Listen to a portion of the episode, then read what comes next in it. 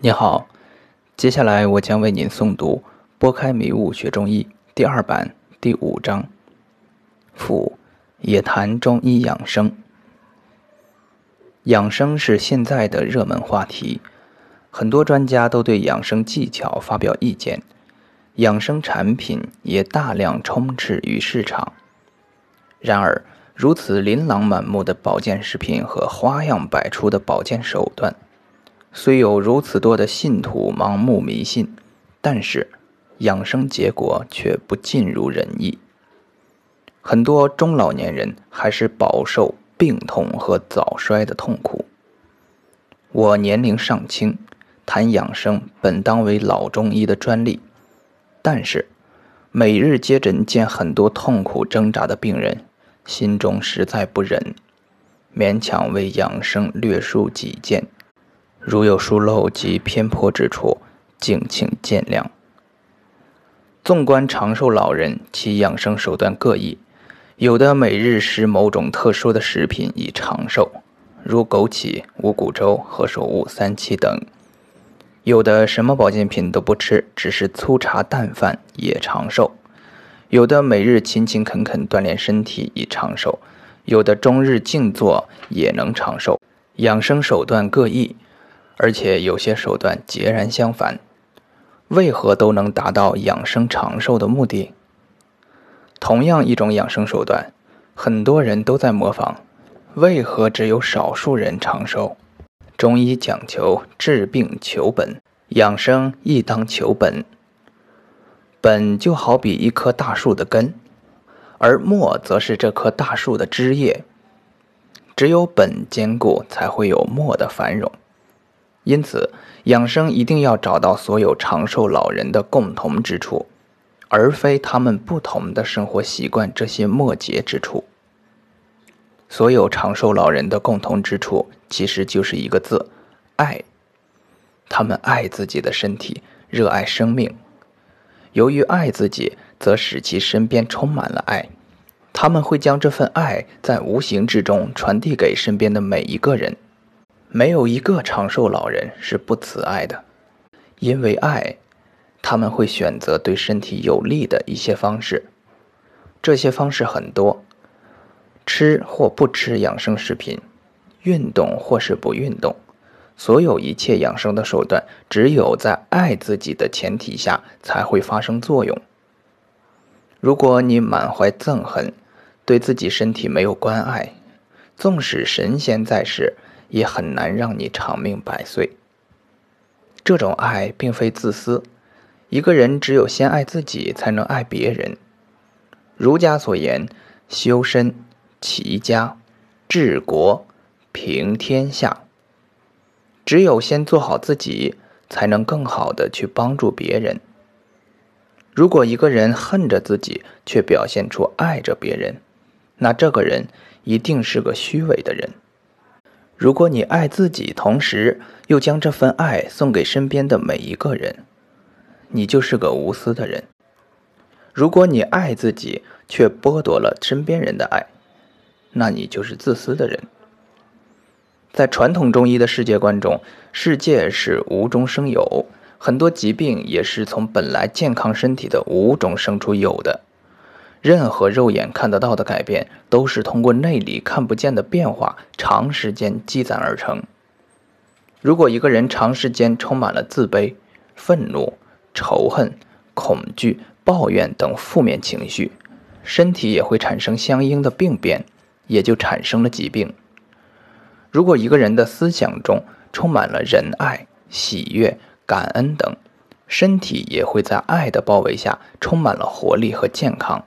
中医经典《黄帝内经》对养生的记载，未有半字提及何物久服可以长生，也未提何种运动可以延年。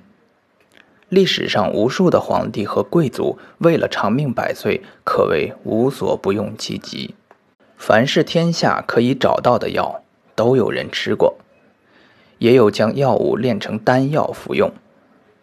这些不养心而依赖药物的人，最终都早早送命，不仅无益，反而有害。其实每个人心中都明白，世上没有可以长生不死的药。大家也嘲笑秦始皇、汉武帝之流，为了长生耗费大量人力物力，最后全都以失败告终。但是很多人还是抱有一丝幻想，把希望寄托在保健品当中。在此，奉劝诸君，还是把精力放在修心上，方是正途。有人会问。我很爱自己的身体，为了有个健康的身体，我大把大把吃药，什么冬虫夏草、海参、人参、鹿茸等等，凡是有利于身体的都吃。为何还是被病痛缠绕，未老而先衰？这里有个很容易迷惑人的地方，就是这些人其实不是真正的爱自己，他们内心充满了恐惧，恐惧自己的衰老，恐惧疾病。由于恐惧，所以他们找不到爱。他们以为多听专家的话，按时吃药就是爱自己。实际上，这些做法只会增加恐惧。恐惧只会让人盯着恐惧的对象，心里得不到放松。只要是心里充满了恐惧，不管做任何自以为有利于身体的事情，只会增加恐惧。结果必然是使身体越来越糟糕。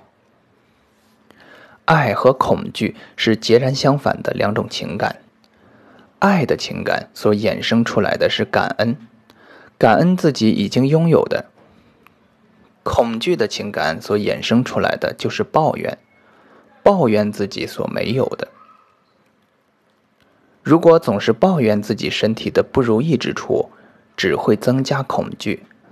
从而引起身体更多的不适。我们要感恩，感谢眼睛可以看见美丽的世界，感谢耳朵可以听到大自然及宇宙各种美妙的旋律，感谢强健的身体可以让我们更好的为家人和社会工作。吃东西或锻炼的时候，感谢这些方式带给我们的活力，让我们精力充沛。感谢一切可以感恩的事物。由此可以使身体充满了爱，在这种无形的大爱的包容下，渐渐的身体会越来越健康，脸色也会越来越好，面容也会越来越慈祥。如果一直充满了恐惧，而且总是抱怨，同时对身体也有一些不满意，我建议你不要去对抗恐惧，要感谢恐惧带来的身体不适。感谢你的身体还算健康，能感受到这些恐惧，并通过病痛表现出来。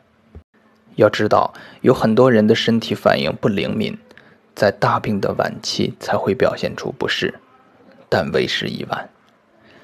正是由于这些不适，使你意识到自己远离了爱。试着静下心来，慢慢找到爱的感觉，回到爱中，让爱的正能量充满身心。有了爱在自己身边，那么就要处处爱护自己的身体，不可使身体受到损害。这就需要在日常生活中注意避免损伤。庄子《养生主》里记载了庖丁解牛的故事。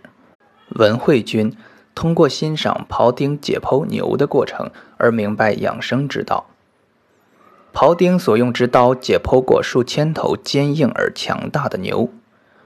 十九年，刀刃未有丝毫的损坏，只因为他的刀顺着牛的纹理走。我们生活在天地之间，要想使身体不受到天地的毁坏，就必须顺应天地的纹理，不与天地对抗。而现在，很多人往往自豪于自己在短时间内战胜大自然的功绩，殊不知。短时间的胜利换来的将是最终彻底的失败。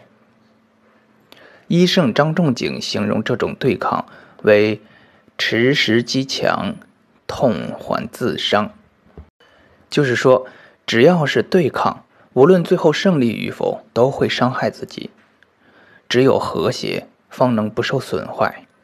心中充满了爱，所做的事都是顺应自然，与自然和谐共处。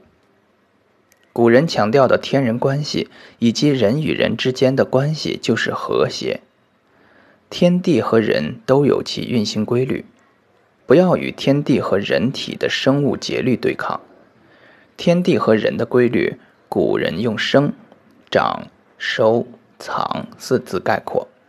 《黄帝内经》第一篇《上古天真论》讲述了人一生的规律。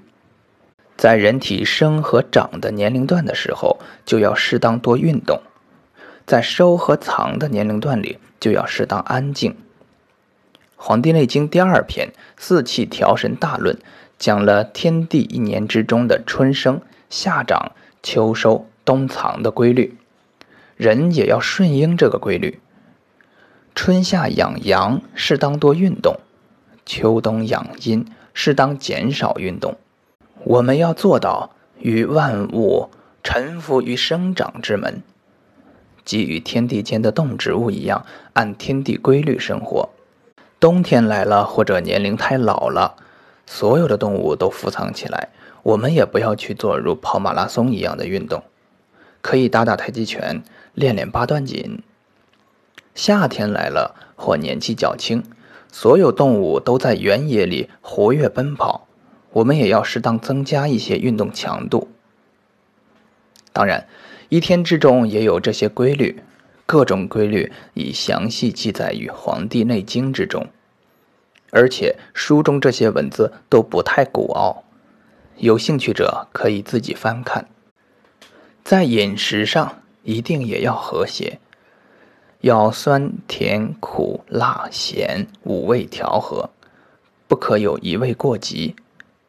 很多人喜欢多服人参、枸杞等甘味药，殊不知五味中任何一种味的药或食物过多，都会使人体不平衡而得病。因此，凡是有偏性的中药都不宜久服。这些中药，古人都称之为毒药，不得已而用之。亦不可过度喝辛辣之酒，或过食肥甘之品。现在社会上流行补肾，似乎国民都肾虚，这是很大的错误。中医治疗目的是为了将不和谐的身体调整到和谐状态。如果一个人本来肾不虚，却大量的服用补肾药，时间长了，身体会不和谐，也就会得病。在工作当中，我们的欲望亦不可对抗。